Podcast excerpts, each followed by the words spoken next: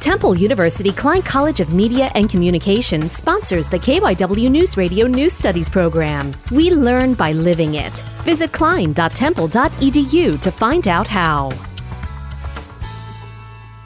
Cardinal O'Hara has started its first black student union during this school year. Some students felt it was necessary to form the club, especially with everything going on in the world. And it shows that they care about diversity. BSU provides students with an opportunity to engage in different activities and discussions designed to help understand experiences and issues that impact African American students. The BSU was run by Ms. Josephine Johnson and has a few leaders Sierra Hewlett, Bentu Bimbara, and Melanie Jackson. Though we are in a pandemic at the moment, the club is trying to plan a few things to make everything feel as normal as possible. Bentu Bimbara, Cardinal O'Hara High School, Springfield, PA.